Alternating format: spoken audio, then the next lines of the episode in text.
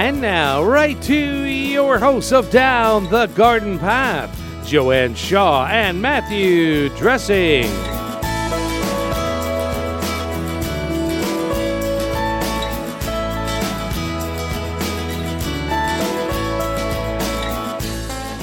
Hello, and welcome to Down the Garden Path, where each week we discuss down to earth tips and advice while doing our best to help you seasonally manage your garden and landscape.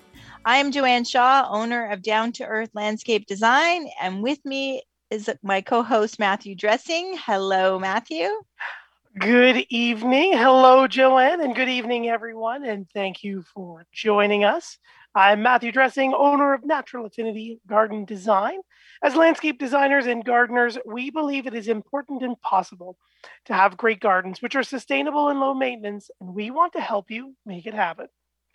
That's right. And tonight uh, we continue our new month uh, with the month of July. We're talking shrubs, and uh, we're doing our deep dive on shrubs. And this month or this week, we are uh, talking about we're continuing our discussion about hydrangeas. So this is our second is a two-part series. So it's a part two of a two-part series. So if you missed last week, we talked about hydrangeas last week too. So you can catch up on that.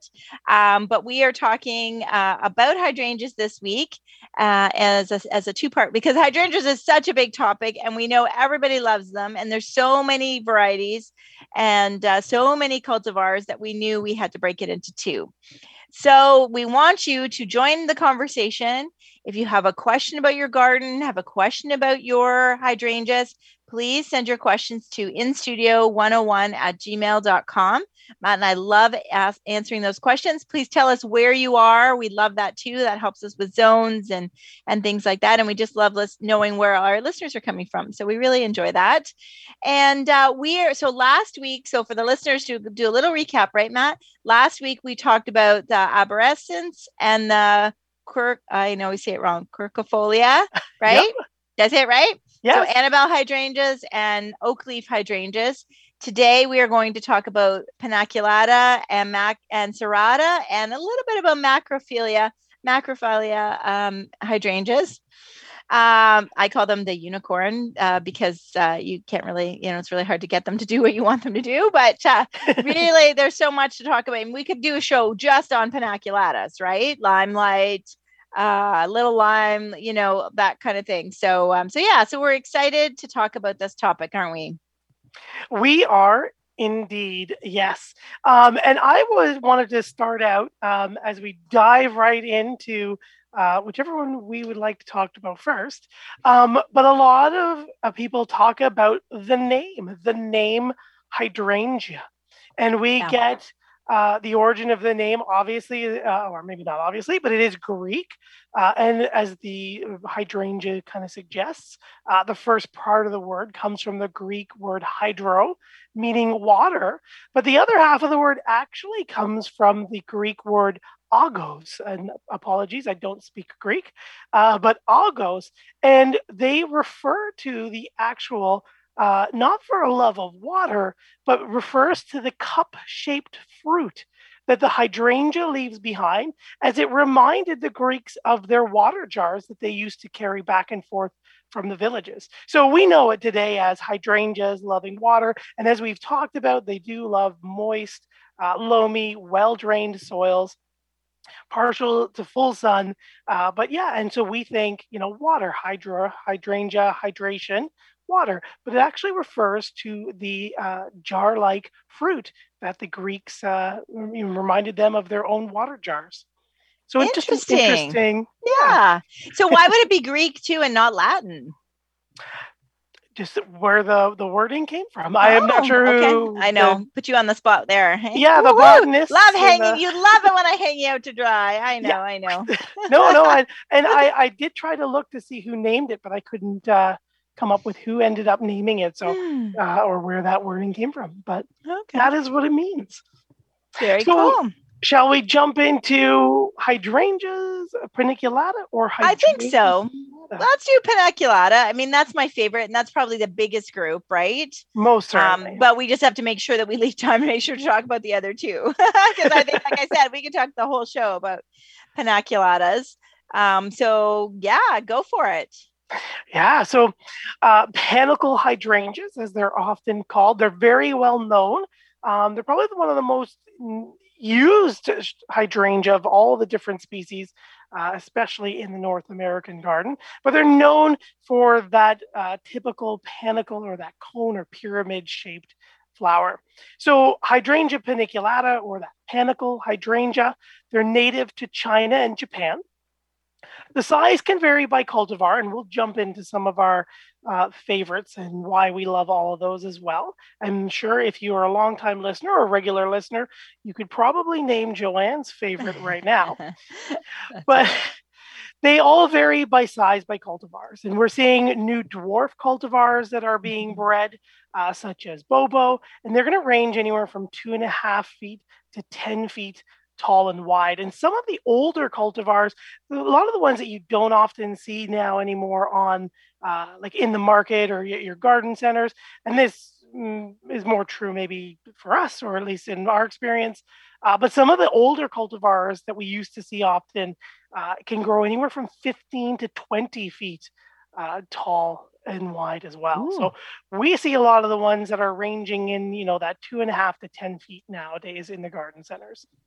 So a little bit about more about the appearance. So the leaves are oppositely held. So the leaves are held, if you don't know that, it's just like side by side uh, on the stem or opposite uh, side of the stem. They're usually about three to six inches long, uh, about, depending on the cultivar again, about a half inch to three inches wide. Uh, a serrated margin, so that toothed margin, they're nice dark green, and they have a slight pubescence uh, to them. So they're like, like a slight fuzzy appear, uh, like touch to them. Not that they look fuzzy, uh, but when you touch them, they kind of have that little bit of a texture. When you mm. see them, they're going to form an upright, low branching tree or uh, large shrub, and they can take on kind of an arching habit, especially when they start to bloom uh, through their bloom period. They get the weight of those big pyramidal or conical uh, panicles, and they tend to uh, droop over. Although, despite the fact that they droop, they are on very woody. Like it's a it's a tree. Like it's not like when you think of a shrub, um, and often, and we'll talk about the macrophylla ones later. But the you know the Easter, you know, think about what the ones you see more commonly at Easter, where the the the plant is very green and very um, you know uh, I don't know, soft, I guess, soft stems and things like that. You know, certainly the pan- um, is very woody like and when and before yes. it blooms out like when you have to trim it or before it blooms or leaves out in the in the spring it's a brown like woody shrub you know so it, it's got a good structure and uh, so yeah so i think that's one of the reasons i love it uh, you know there yes you know we talked about the annabelle hydrangea last week and and the different situations on why it's it's softer and it's droopy. Um, and there was some debate actually in the Facebook group about it too. When I said, you know, I don't think you should prune it. I think you should just, um, you know, and other people were like, no, no, I, you know, I didn't prune it last year and it was super floppy, and I pruned it this year and it's better. And you know, so there's everybody's conditions are so different, right? Um, but certainly the the uh, the hydrangea, like I think of limelight or the the pink diamond, which has been around a long time, right? Oh yeah. It's, it's a woody, like so as as much as it's kind of droopy, it's not as droopy as you know Annabelle or any of the other softer stemmed. Is that like is there a technical or sign you in the science? Is there a scientific name for the the stem being like, like those stems versus the woody stem, or is that just just a, the degree of lignin? Like yeah, just a softer, yeah. newer stem. It hasn't lignified or or turn to completely to wood. But excellent point. Yeah, they're not going to flop over and and bow uh, like straight down to the ground uh, like the Annabelles and a super floppy or a really big head. There's definitely some structure, some uh, good woodiness uh, to that those stems, and they're just gently arching uh, mm. as we mm. kind of say that, like that, not a super dry, I say droopy, but yeah, it, it's just a slight arch. It's not like a full on the ground right. droop.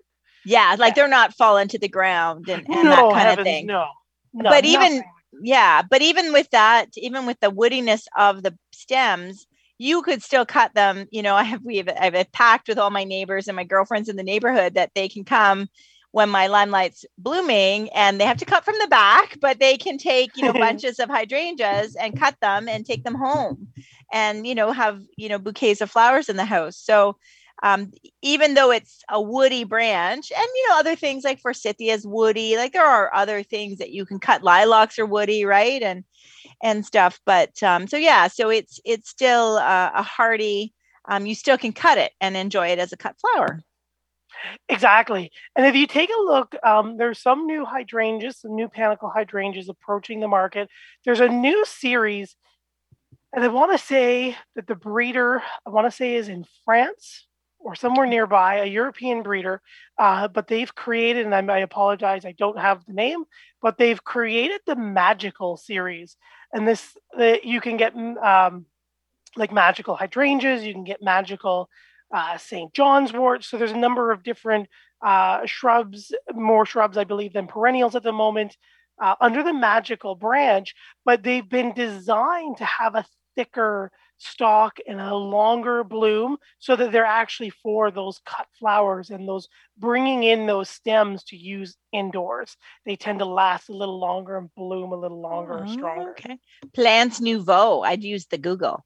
Um, oh, so there you go. New, does that help? Plants Nouveau, magical series. So That's magical it. Amazon, uh, Amore. Um, yeah, they tend to, they look more like the, um, macrophylla uh, varieties. I continue to say that wrong, don't I? Um, you... No, macrophylla is right. okay, macrophylla is right. Yeah. Oh, here's a uh, magic candle. That's is the one, yes. uh, hydrangea or magical fire paniculatas. There's two uh, or magical flame. So there you go. There's a few. So that's interesting. Yeah, that is one thing. I, you know, as long as I've been designing, and you could probably say the same with, you know, your school and you working at the nurseries too. You know, they've introduced, you know, in like in our career, like I think of in 15 years, they've introduced more new hydrangeas in the last three years than they did like in the prior eight years. Don't you think? Yeah, yeah, and that goes kind of back to those, you know, those older paniculatas that grow so big. We just those we just don't see them anymore. But they used to be. That's all that was. Yeah, there's so many. Yeah, I mean, ones. like the peak diamond. You know, so then they came out with limelight, and we were using limelight, and then they came out with little lime, and we were happy with limelight and little lime for a long time, and then poof.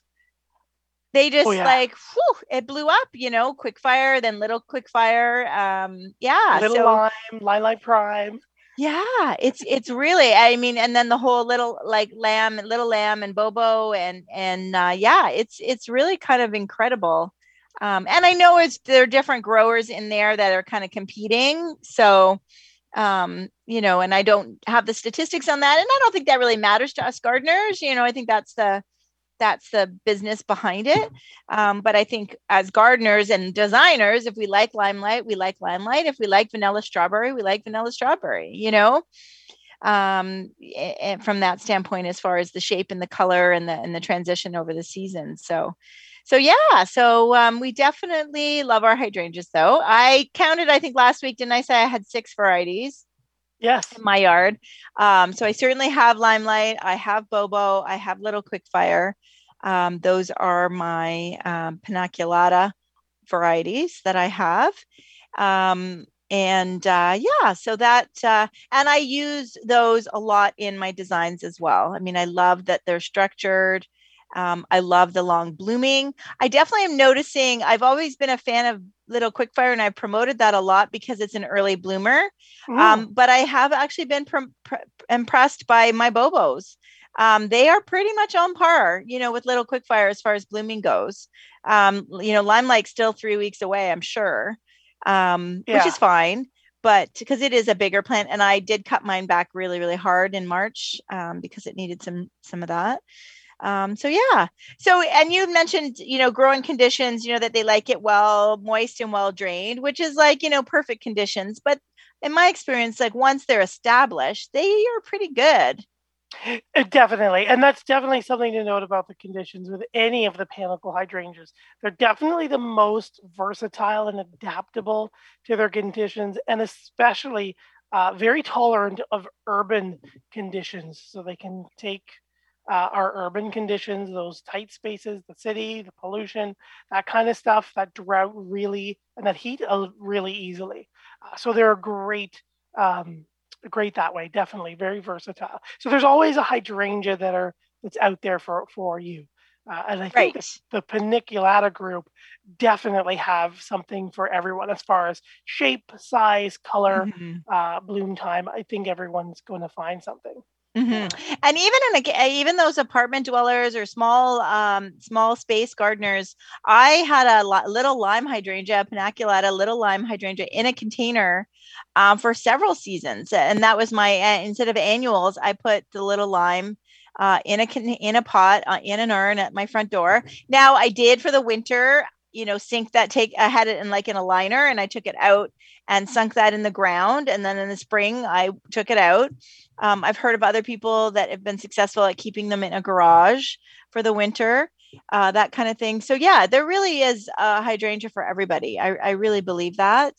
Um, and i think especially if you can get just two even if you just get two or two seasons out of it um, it's almost is as economical as annuals you know or like because seriously i think my um for sure my uh oh my gosh what's the red flower? Mandevilla mandevillas are more expensive to put in a container oh, than yeah. it is uh, than a hydrangea. So um and you know more more challenging to bring in and try to save it for the next season. So yeah definitely think outside the box uh with hydrangeas um, definitely give them a try that way. So, uh, so yeah, and design wise, there's a lot of options and a lot of um, uh, ways to kind of create just you know multiple hydrangeas can be in a garden successfully and having different colors and different shapes and different sizes. Uh, you can really uh, really create a beautiful garden uh, with them. Um, we, how are we doing for questions? I know it's usually a popular topic. We do have a couple that have popped in uh, Elise has written in uh, Hi, love the show. How do you propagate hydrangeas? Oh, I am listening in Burlington, Ontario. Excellent. So Welcome, you, Elise. Um, yeah, so it's best to propagate them um, from softer wood cuttings in May, June, or July. You can do it by simply leaving them in water and letting them root, but you could also do them in, with some powder uh, in a light or a coarse uh, soil with either just straight vermiculite uh, or you know a, a nice light, well-drained uh, potting mix uh, as well. But keep keep in mind that a lot of the cultivars are cultivated varieties and actually have plant patents on them. Oh. So not that there are magical plant police that uh, are over our heads, but you know the, it is um, illegal to propagate and resell these. Okay just to put that out there. Um, I'm sure that there are people out there who are doing it to, you know, they need a few more for their garden or they're just experimenting or whatever. Yeah. But watch yeah. or from their friend's garden or their mom's garden. They want right. to want to try it and stuff like that. So you said May, June, and July. So we could do that now. Like you could take a cutting now, right, and root it in water. That's right. Wow. Yeah. So you could root it in the water uh, mm-hmm. and then just yeah plant it up that way. And I've seen them with blooms on them, a couple leaves. You want one or two of those nodes, and away you go. But wow. Yeah, so at least if the... you've got that much time on your hands, I've got some work you can do for me. no, I'm just kidding. Because uh, I mean, it is a time consuming thing because it's it's going to be a while before it's a it's a plant, like it's a shrub, right? Right. And okay. that's where you get the shrubs in the garden center that, you know, they're of a certain size, some small, some very large, but they're a few years behind the production cycle of, right. of those ones, depending on who it is and, and you know, mm-hmm. how big you find it in the garden center. Mm-hmm. Yeah. Yeah, definitely. So thanks. Very kid. Just kidding, Elise. Sorry. thank you for your question, though, and thank you for listening. Um, very much. Claudette has also written in Hi, listening to you from Los Angeles today. No questions for you, but enjoying the show. Oh. So thank you very much, uh, Claudette. And we do see Chase. Uh, and I do see uh, Ben's question. I hope you guys are listening. You guys are moving into our, our next group of hydrangeas we're going to talk about very shortly. Uh, but we will definitely answer your questions because those are in our notes. Uh, mm-hmm. so I, well, let's finish off the um, uh, paniculatas as we head towards the bottom okay. of the hour. And then uh, Ben and Chase, hold on. We've got the answers to your questions coming right up. Excellent. So we talked about conditions, um, right? So you know that, like the other ones, low, moist, well drained, those perfect conditions. But again, very versatile, tolerant of urban conditions, very adaptable once they get established. Um, most of the paniculatas are going to be partial to full sun. So again, most of them tend to be that partial shade creature, and then the paniculatas are definitely a group that are going to tolerate that full full sun. Uh, they're also very fast growing. So when I said, you know, there's a hydrangea for everyone, that that shape, that size, that color, know your space, right? And remember, designing for low maintenance is find the plants that fit that garden bed, uh, not something that grows over or is too little, and then you have weed space or you're cutting it back. Uh, so you know, Bobo's very small and very floriferous uh, for a nice small garden, but things like Phantom are 10 by 10. So mm-hmm. you know, what a great show! These heads are the, the panicles can be as big as our heads when they're at maturity. But you know, for a three foot garden, that's not going to be the one. They're very fast growing. They're not something that you can keep shearing back like you know a boxwood or a yew or a burning bush and and keep compact. So take a look at your hydrangeas. There's one that'll fit in your space, no pruning, great color, long flowering. They're also very hardy. We didn't touch on the zones, mm-hmm. uh, but mm-hmm. you'll find them from zones three to eight and it's the one of the groups uh, of the hydrangeas, the paniculatas, is one of those species that is the most uh, one of the most cold hardy hydrangeas. So, like you were saying, they're they were easy to winter. They're great in a container. Um, yeah, they're very very hardy. Blooming as we were saying, um, you know, that pyramid or cone shape, that's that mm-hmm. panicle type flower structure. We're going to see a lot of them come out, or all of them come out white. Some things like limelight come out with a little bit more of a, a bright chartreuse to start with before they go to white. Uh, but then they'll stay white for quite a while before moving into different pinks, purples, or reds, depending on that cultivars. And uh, like you were saying, quickfire, uh, you love it because it turns easy or a little earlier uh, than the other ones, and it gives you that big, beautiful reddish pink, those really mm. dark, intense tones. Pinky Winky is another one. Uh, another classic one with the, that nice dark color as she turns uh, as the season grows. The paniculatas also grow on that new wood. They're going to bloom on the new wood. So the new growth that comes out, the buds are going to develop as the new growth expands, uh, and they're going to give you those that new uh, those blooms on that new wood. Mm-hmm. If you have some confusion about the new and the old wood, because we've got a lot to cover, um, don't forget to go back into your favorite podcast provider. Check out our 2018 discussion on hydrangeas. Uh, we went into you know the overall planting, how to plant hydrangeas, how to care for hydrangeas, what the watering requirements are on a regular basis. But we also talk about the difference in, in pruning and the blooming on old wood and the blooming on new wood. So there's a lot of great information uh, if you just throw in down the garden path podcast into your favorite provider and uh, mm-hmm. uh, listen to that show. It's wonderful. Mm-hmm. I'll just quickly say that as far as the old wood or the new wood is, that's why um, if you wanting something like limelight, limelight or phantom, the ones that get really big, if you do need to kind of control its size, um, June is or May and June is not the time to prune them back and cut them back. Right. It's really before they've started to bud out. Any of those leaf buds have started to come out. So mm-hmm. I um, every few years I try to do it in March. Um, I'll post a picture. It looks like I it looks like I crucified those those hydrangeas on how hard I cut them back.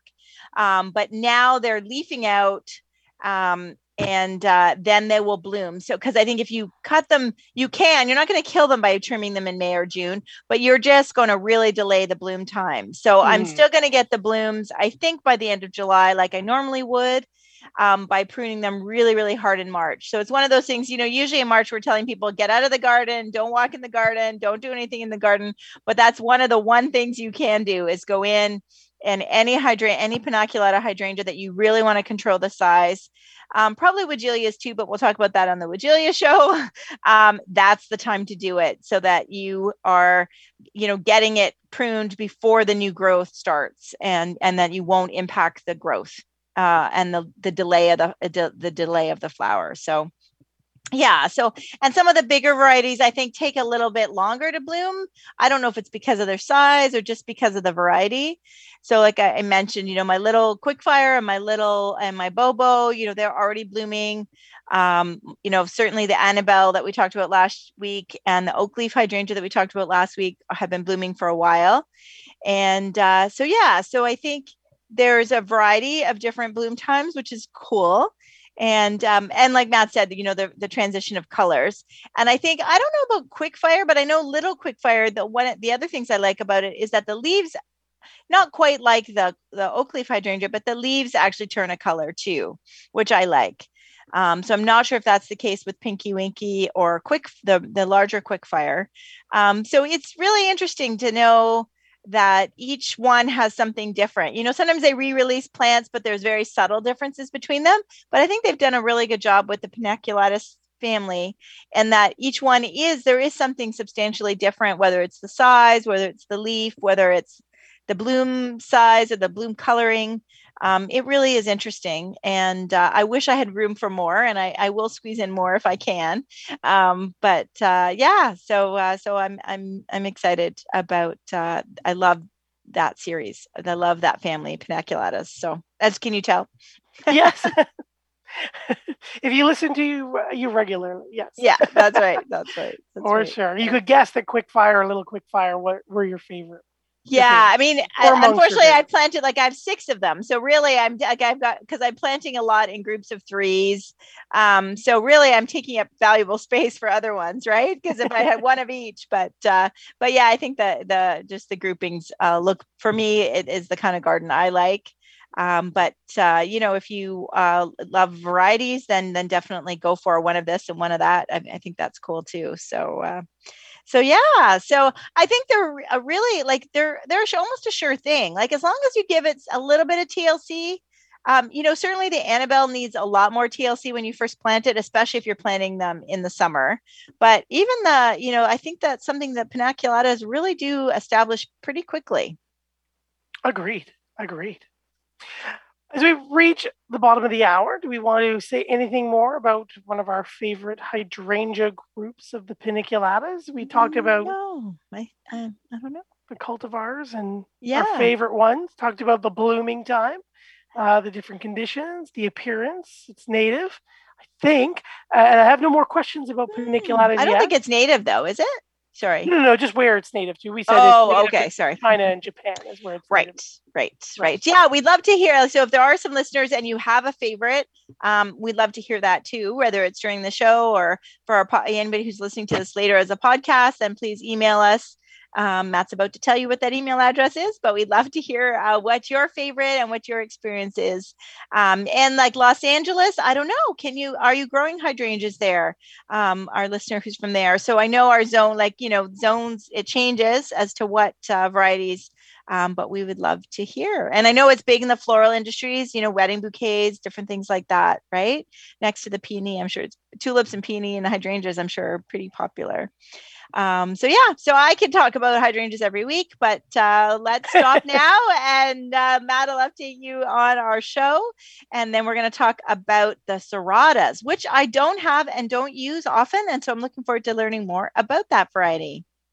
Very cool. Yes. So thank you everybody uh, for joining us here live on Reality Radio 101. I'm Matthew Dressing here with my co-host Joanne Shaw and you're listening to Down the Garden Path. Joanne and I enjoy hosting Down the Garden Path each week, bringing you interesting and relevant topics to help you achieve a great garden. We learn right along with you from our research and from the guests that join us here on the show. Don't forget, you can spend more time with us down the garden path. You can follow us on Instagram and join our Facebook group Our handle there is at Down the Garden Path Podcast. You can also find us on your favorite podcast provider. And while you're there, please hit that subscribe button to be notified of new content. And please don't forget to like, share, and leave us a comment. We love hearing from you. And you can always reach us here at Reality Radio 101. The, you can write us at in studio 101 at gmail.com. And you can also find us on our own websites. You can find Joanne at down the number two earth.ca, and you can find me at naturalaffinity.ca. So the Serrata group. So for those who of you may have not heard about them, uh, it's Hydrangea serrata, or it's Hydrangea macrophylla subspecies serrata. There's a lot of similarities between the two. Uh, they're called the mountain hydrangeas, and they're native to Japan. And what mostly distinguishes these two is the macrophylla, the typical macrophylla uh, a type, just hydrangea uh, macrophylla. Going into Ben's question, uh, is that classic one with just that round, big, wide ball in varying shape and depth. And that's often called uh, the mop head. Sometimes uh, it's more the, the flower shape than the specific uh, hydrangea macrophylla. I've also heard Annabelle's or just any hydrangeas. You know, it's that mop head type, that round ball type thing uh, on the, my hydrangea. It's that one. Uh, so Ben, so can refer to just kind of that big round uh, mop head, whereas that cone is the paniculata uh, or the panicle hydrangea. And then our serratas or the mountain hydrangeas uh, tend to have the lace cap mm. flower bloom, right? So these are the ones that are flat. They're usually um, about three to four inches uh, wide. They're circular. It's a lace cap type. So what you see is the true flowers are in the middle of the flower. They're those little little balls, much like a uh, poinsettia. And then you get it surrounded by the bracts around the, the around surrounding the, the true flowers. Uh, so these guys bloom again uh, anywhere from about uh, midsummer all the way through. Some are reblooming, uh, some are not. Uh, but yeah, so the, the, I'm losing myself in my notes. Apologies. so, so yes, uh, you get the bracts and flowers. They're going to bloom from that time, much like the other hydrangeas. And then these groups going into, I think it was Chase's question, much like their macrophylla or mophead cousins, uh, they can switch colors in their flowers as well. Uh, so Chase, I think where was Chase's question here? Color change. Chase wrote, uh, is this crazy or what? Someone told me that I can change the colors of my hydrangeas from pink to blue and vice versa. What? What uh, with spray paint? How is this possible? Thanks. So uh, depends. So Chase, it depends on the variety. So if you have exactly right the serrata or the macrophylla, those are the ones that are going to flip the two. So what you do, the Annabelles, you're not going to be able to change their color.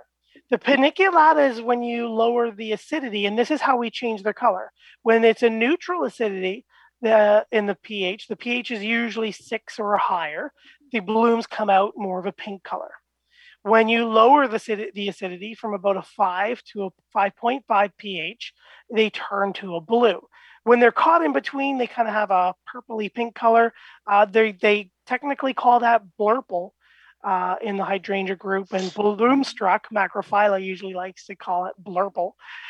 really? And yeah. now to miss you misquoted because you did say paniculata, but you mean serrata or macrophylla. Sorry. Serrata and macrophylla, yeah. yes, sorry. Yes. Not the paniculata. Where I was going with the paniculata is um, with lowering this, the acidity, there are reports that certain paniculatas, uh, when they start to change color, can intensify the color that they present as they change throughout the season. I've I've never experienced that myself. I don't know if you've seen that by acidifying like one of your uh, little quick fires, but I hear different. I've read different posts and I've heard mm-hmm. from different people who come into the garden center uh, that by acidifying or because they're near cedars or an evergreen, it comes out a little bit more intense. But the true color change is the macrophyllas and the serratas. Right. So by lowering the acidity, you can change it, and it naturally occurs. Right. But it's not like so I know there's been some people on the Facebook group like, well, I added the, you know, the aluminum sulfate last weekend and right. this weekend it's still pink. So it's not like spray paint chase that, you know, it is a progression. So it's something that you have to continue to mend the soil with that you have to uh, you know build it has to build up in the soil and it will slowly it's not going to wake up one day and go you know one day be pink and the next day be purple it, it's going to be a transition so it is a high like which you know goes to why I'm, it's not one of my favorites is because it is such a high maintenance plant in that regard. So, so it, and I kind of say it's like the unicorn, like the purple or the blue hydrangea is is you know like there it's just so much work and effort and and i've seen some posts from people who've literally tried for five years and added like tons and tons of aluminum sulfate to make it blue and it hasn't happened. So i don't know. Yeah no, you're right. And changing the pH is something like permanently, especially, it's something that's very hard to do. So you had it exactly that aluminum sulfate or just that uh, sulfur dipping the the pH in the the soil, and that's what changes the color. Is that the free aluminum ions, mm-hmm. uh, making them blue and bonding with an acid? And I won't go to that, but yeah, it is it is something you need to do very regularly, and you can't do instantly. It's not an instant right. change. And I think that like the Easter the Easter hydrangeas are the ones in a pot. Um, because it's in a pot, it's a container. Yes. I think it's it's a little bit different, right? Because I think it's more concentrated and and uh, you know, but once you put those in the garden and then now it's diluted and then your watering is diluted and the soil is diluted and and like you know it's it's a different ball game so um so i think that's why and it's it's I have to say it's a little bit of a pet peeve for me because I think it's it get especially new gardeners, it really sets them up to thinking they've done something wrong or they're right. not good at it. You know, That's I really feel like it sets it, it really sets those expectations so so high um, and makes them you know and i see it every day there is a post about their blue hydrangea not being blue or their not inability to change color or inability to make it bloom every single day. And i and my heart breaks because i think it's you know you see those magazine pictures and you see the tag and the pretty thing at the nursery. And um you know and it really sets up people to be discouraged. And and I feel bad about that which is part of why one for my clients I really use the Paniculata's and I recommend them here on the show because I I really feel like it's it's our duty to set you up for success. To me, you're coming to us for low maintenance um, tips. And uh, so, yeah, I'll get off my soapbox now. Matt's like, no, no, no, no. You're right. Like, I just feel bad for those every post. Like, I finally I had to stop responding and like explaining because I just thought I'm, I just am so sad. So and I know that's not the case. I know the blooming part is an issue with the with our frosts, and there's definitely parts of the world and parts of the GTA even where no problem. You have no problem doing it. I get that. Um, you know, there's always my, but my friend can do it no problem. Like, but it's our gardens aren't all created equal, unfortunately, and our and our climate and our zones and the amount of sun and our growing conditions aren't always created equally. So it's not all about the plant. Right. It's not all about the plant and it's not all about you doing something wrong. You may not have done anything wrong, uh, but it's just we have that plant in that place and she's just kind of doing her best. Yeah. So, like a couple things that um, uh, you had said, they you will find them blue in the garden center because they can go blue, but you can formulate and compose or, or build your soil to be acidic to start with. And then, like you were saying, it's concentrated in that pot. And as the roots expand, you still have to change the pH for that root zone area. So as the root zones get bigger, you're putting more and more aluminum sulfate down because the percentage of what the aluminum sulfate is changing the pH, that water, you know, like half the water is is pH neutral. The other half where you've put the thing isn't and then you're in between or just it wasn't strong enough or there's not enough mm. aluminum ions in the flowers anymore because she's drawing from such a huge space so she's not taking up the aluminum ions she needs to do that yeah mm-hmm. and then we were saying too just going on to about the macrophylla so these mop heads or the big leaf hydrangeas they're also called they are tend to be a lot more unreliable for blooming regularly, those new buds that get burnt in the frost or dry out during drought as they're developed. Uh, but the serratas, the lace types or the mountain hydrangeas, are a lot more resistant to that. So they do, mm. although they look the same, they have that different, that lace cap head, they do bloom a lot more reliably than those mop head macrophyllus. Excellent. Uh, those great ones too. Yeah. So if you do want the pink or the bluey pink or the blurple, as you called it, Matt, um, and you want to experiment with that, then you definitely are, um, you know, I think ha- will have a bit more success with the serratas, like tough stuff um as chase like versus the mop head like the true mop heads like the endless summer series um right you know, so it's like endless disappointment. I don't know. Um, no, you're right. Serratas, you know, and maybe, you know, I'd love to do this where maybe, maybe it is something you do grow in a pot. Like, uh, you know, I've done my little lime in a pot, but maybe if you bought a blue hydrangea and you kept it in a pot and maybe you transplanted it to a bigger pot, a bigger container, and amended the soil like maybe that's the way to kind of tuck them in in your in your garden in containers to keep them blue and then in the winter you put them you know in the fall you put them in the ground and then in the spring you take them back out again. I'd love to hear if someone's been successful that way. Yeah. Nope that's an excellent experiment. Yeah. Just before we dive into some notable cultivars for serrata um, uh, let's talk about a little bit about their appearance. Um, so the size is going to to vary. They're going to grow anywhere from 18 inches tall to about five feet tall and wide. And the spread is often equal to uh, or slightly wider than the height of the plant. So might be 18 by 22, might be 18 by 24, might be 5 by 6, but that's cultivar uh, dependent. Mm. The leaves, again, are oppositely held, two to six inches long, about an inch to two and a half inches wide, uh, finely or coarsely serrate on the margins, so those little teeth on the edges of the leaf nice and dark green uh, with a thick and waxy feel. So that that big leaf, they're almost like plastic to me. Uh, I think they're yeah. very. Are the leaves the same as the as the macrophylla ones? Very, very similar. Yes, okay. almost identical. Because okay. okay. and then that's where, like in the beginning, where there's a kind of that debate where it's all hydrangea macrophylla and serrata is a subspecies because okay. you do get hydrangea macrophylla twist and shout so it's an endless series one uh, but it has the lace cap flower, but it is oh, technically okay. a macrophylla. So they're still they're still kind of out on the yeah. classification of them, but they're very related. So yeah, they very look very very similar and feel similar. Mm-hmm. Mm-hmm. Uh, and then you're going to get an upright, rounded shrub of thick and usually unbranched stems. They're usually just they go straight up. Um, they're just they they don't have like they don't branch multiple times uh, and that's true about a lot of them, but I think mm-hmm. paniculata can break or branch out a little bit more than mm-hmm. Annabelle or or Serrata for sure. Mm-hmm. They're all about the same size too, like and you don't see them as standards, like you don't see them no, as small no. trees. Um, and they do kind of go the three to five kind of range, right? Where whereas like we mentioned the paniculatas, we can go from five to just ten feet with phantom, yeah. that kind of thing. The definitely the um, the the serratas stay all about the same size, you know, which is good to know that it's consistent. And I know I just talked about containers or not containers, and Mike had just mentioned, you know, planters are planting in the soil. That is the question what to do for all the varieties dig the yard or the planters. And Mike, the, there's lots of choices there. Like I, I think, you know, if you really do want to play with the serratas and, and, and play with the soil, then maybe that's an option as far as keeping it in a container.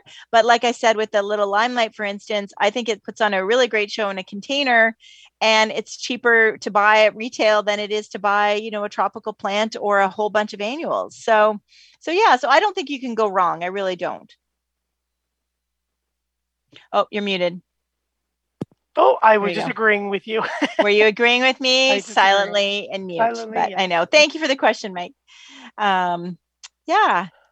So oh, the, this is a good oh. one. I've never heard of this question. Jake has a very good question. Oh, what's uh, I haven't. Uh, oh, Sam, may I please have your professional opinions whew, uh, regarding companion plants to complement my hydrangeas? I can't decide. Help! Wow, that's a very good question. I don't know that you can go wrong. No, I. It go kind of goes. It's one of those plants. It's like a, a good piece of a wardrobe, right? That just kind of goes with everything. Mm-hmm. They mm-hmm. just kind of complement everybody. Mm-hmm. Um, they tend to be coarser in texture, so I mean, you could think of that way you could juxtapose some things, but other than that, uh, yeah, I mean, I love my yew hedge.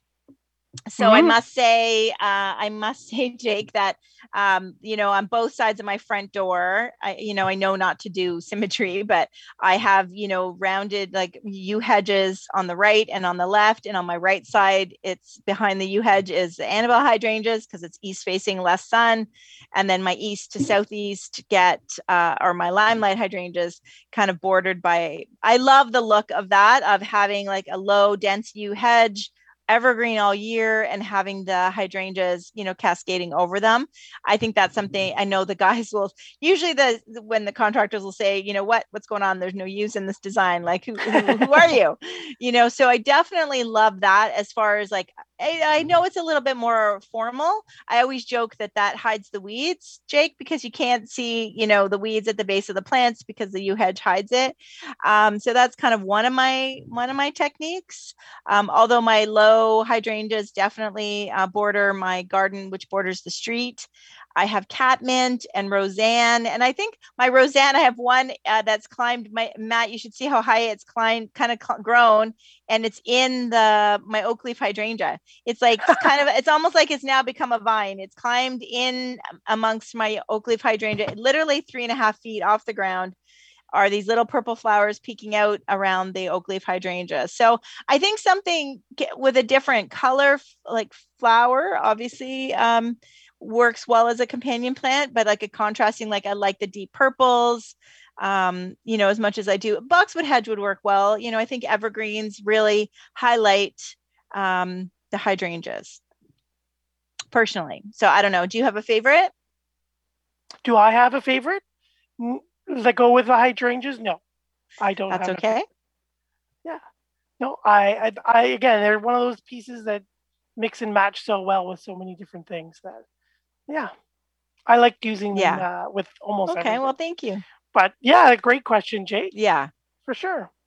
Um, just as we get closer to the last 15 minutes, um, just to make a couple notes, we haven't really said anything about uh, the cultivars of our of our mm. uh, serratas, right? So we do see the mm. endless summer twist and shout. It is a macrophylla, very related looking like. She'll grow about five by five. She is a lace cap. We'll go pink and blue, uh, but we've talked about that. But a lot of the newer ones that are really tough on the uh, market right now, you're going to find in your garden center, is the tiny tough stuff series. And these guys are going to grow 18 inches by 18 inches, anywhere up to that about tiny. Yep, anywhere out to about uh, three feet by three feet. So we have tiny tough stuff, tiny tough stuff red, which gets a little bit more of those reds in there in the in the flowers, and then tiny tough stuff aha. And uh, these guys are great low maintenance, uh, partial sun to full sun. Uh, tiny tough stuff uh, aha, I believe, uh, is good for full shade or, or a, a darker what, shade than a what color is aha? I'm not familiar. It goes that pink and blue as well. So it's oh, usually okay. pink and the neutral and the in the lace cap. Okay. So take a look at those. They're great. They're smart. They're nice dense rounded form plants uh, okay. uh, looking very sharp uh, in the garden center right now for sure. And did you say the tough stuff can do shade? A tough stuff aha i believe is the one if i'm remembering okay. correctly that is the one that does better shade. Okay. That's cool yeah, so maybe if they're that tiny, I might be able to find a spot for them. Might find a couple of little nooks and crannies. I might have to try. I might have to try. The other thing I think, I guess, is I also am not crazy about that color pink. So I think maybe that's also why I'm, you know, but uh, but yeah, it's worth a try. You know, I do love t- testing them, and I did mention last week how I I'm trying the uh, little limetta um, you know, which is the dwarf Annabelle hydrangea that I, I planted that in the garden last fall to test it out, and I'm so far very very impressed. So um, so yeah, yeah, limetta is beautiful. Um, so as we get to the last 10 minutes, I think we have a couple questions related to our hydrangeas as well, such as Monica's written in. Uh, I have brown spots on my hydrangeas. Can't send a pic since I'm on vacation. Well, we hope you are enjoying your vacation, Monica, yes. wherever you might be. Um, but yes, your little brown spots. Uh, we often will see a little bit of leaf spot uh, that will appear on our hydrangeas, especially when they get grown in uh, and get a little larger, but also uh, some of them are often very susceptible, especially in container grown plants. So you might have gotten it from the nursery uh, where they have lots of plants, they're in tight, they're overhead watered. That tends to be an issue or, or something that pops up. It's not life threatening for your plant, uh, it will kill it. Uh, but just you know keeping the waters off the leaves do a little bit of sanitation you could spray something like um, a defender or uh, Defender by Safer's is one of my favorite fungicides, uh, or some sort of garden fungicide or garden sulfur. You could apply that to kind of help control it or knock it down. Won't remove mm-hmm. the spots, but it'll help stop it from spreading as mm-hmm. quickly, mm-hmm. if at all. Do, do you find some of that happens like lately here in the GTA? I can't speak to everywhere, but with the whole scattered shower thing, like we've had hot weather, hot days, and then we'll get like a sporadic like bloom, you know, sunshine, like um, uh, downpour. And then five minutes later it's hot screaming sun screaming sun again. And i think that's the old you know like the droplets on the leaves uh, becoming a, almost like a magnifying a glass. Like uh, is that just like a, a wives tale or does that really happen? Uh, I, I I don't think it actually does, but and I've been kind of I don't know I've been kind of like fighting with that one myself because I, I I forget where I wish I could tell you right now. Uh, but I was just reading online like three or four days ago about that and whether or not that actually happened. So I was doing a little bit of research. So yes, that is the thing where they, you know, the, the magnifying glass on the leaf lens kind of thing.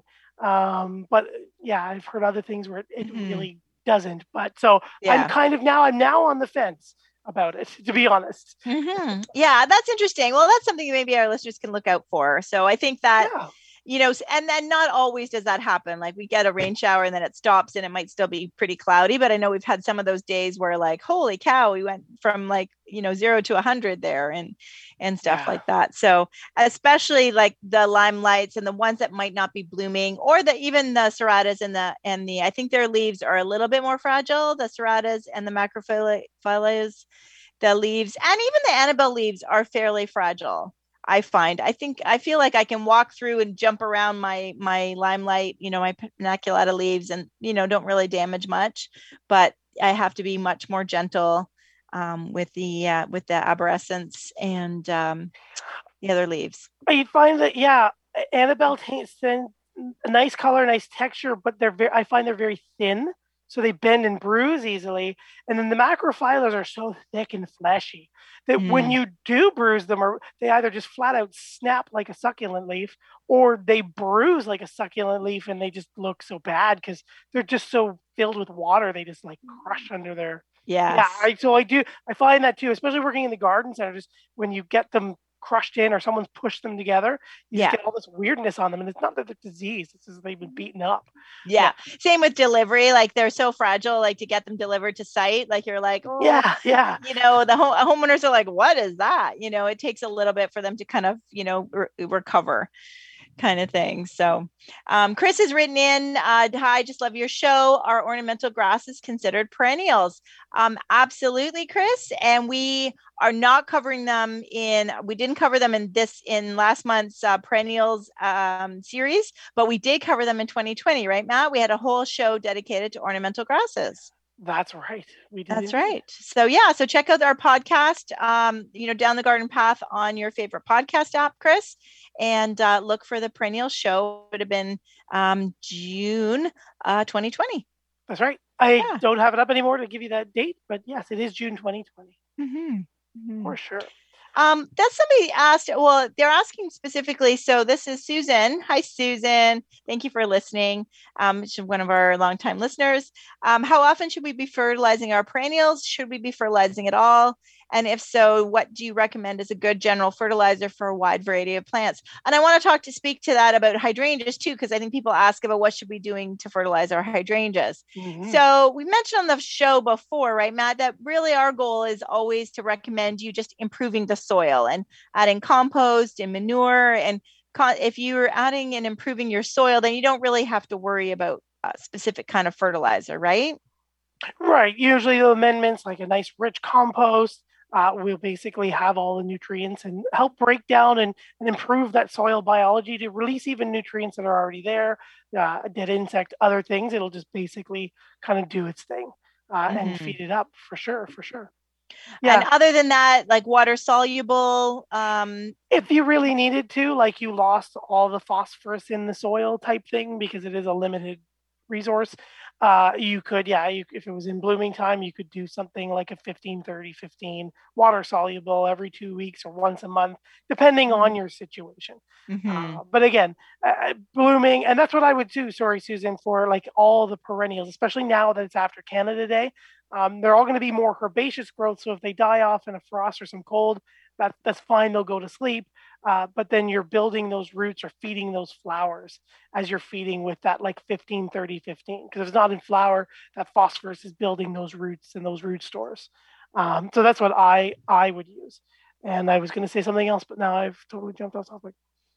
So No, that's okay. that's okay. And Winnie's gonna answers Winnie's gonna build it, bake us a cake. So thank you, Winnie. Uh, she said she loved the information tonight. Very educational. Thanks for the free advice. Someday I will bake you a cake for all your great information. Well, our birthday's on August 9th, Winnie. So, but we're not gonna do a show August 9th. So either the August, the date before the Monday before or the Monday after, right, Gary? Um, so and- I'll take and, the uh, cake though. I know, I know. So thank you, Winnie. That's lovely. Um, and we love doing this. Oh my goodness, you know, we've been doing it a long time, and uh, we really do. Like, I hope you can tell everybody how much we love talking about every different plant that we get every week. Right? We have a different. Um, so we love all these great questions, and we love uh, that you're telling us where you're calling from. Um, and uh, yeah. Um, and you know the season continues so we're like already mid july and it's been a little cool we've kind of had a you know kind of a bit of a downturn in the weather but hoping it, it picks back up again yeah and things That's at the right. garden center as we wrap up yeah, mm, I'm designing still, and things at the garden center, getting prepped for school. A lot of busy, busy things uh, going on. Happily busy, loving the busy. Oh Uh, good for so sure. when do you start your next class that you're teaching Well, it'll start in September, like the, Oh, okay. the fall semester. But, but I like to get as many new pictures and oh yes yes yes build the projects. Right, Oh. right. Excellent, excellent. And same, I've been posting some. My garden's doing really well. I think it has been happy about the water um, and the rain that we've had and and stuff. So I've been posting. Um, so you can certainly check out. I've got some videos too on uh, on our Down the Garden podcast. Down the Garden Path podcast Instagram, but I have been posting them um, to my uh, personal, uh, you know, my business uh, Instagram as well. I don't know if you saw my orange um, coneflower; looked amazing Mhm. um, the other day. So I took a beautiful picture of that um, and I've taken some videos and things like that of how uh, the garden's looking. My little hydrangeas that do border, you know, border kind of border my garden and border the road are all uh, budding and leafing and happy. Um, and my catmint's going to make a second flush of flowers. So yeah, so I'm I'm I'm still filling in. I still find little spots. I planted some lavender this weekend and some more um, creeping thyme that's been really successful for me to be an, a really nice uh, ground cover um, instead of a mulch. Um, I haven't had the energy to want to do a mulch, so I've been trying to just fill in with ground covers instead. Uh, so yeah, so that's kind of what's been going on. Still designing. Um, I'm booking September. Can you believe it? Uh, for new designs. So um, so yeah, I so believe it. we are excited to continue our. We're talking about shrubs next week. What are we? We're talking. Which ones are? Well, we're talking about nine barks, right? That's right. We're talking about Ninebarks next Monday, the 19th, and then the 26th. We're going to round out the month with a look at the wonderful world of Wagelia, or Wigella, however you see it. That's right. So thank you everybody for spending another Monday evening with us. We appreciate your time and we love the company uh, here on Down the Garden Path on Reality Radio 101 and we'll see you next week. Bye.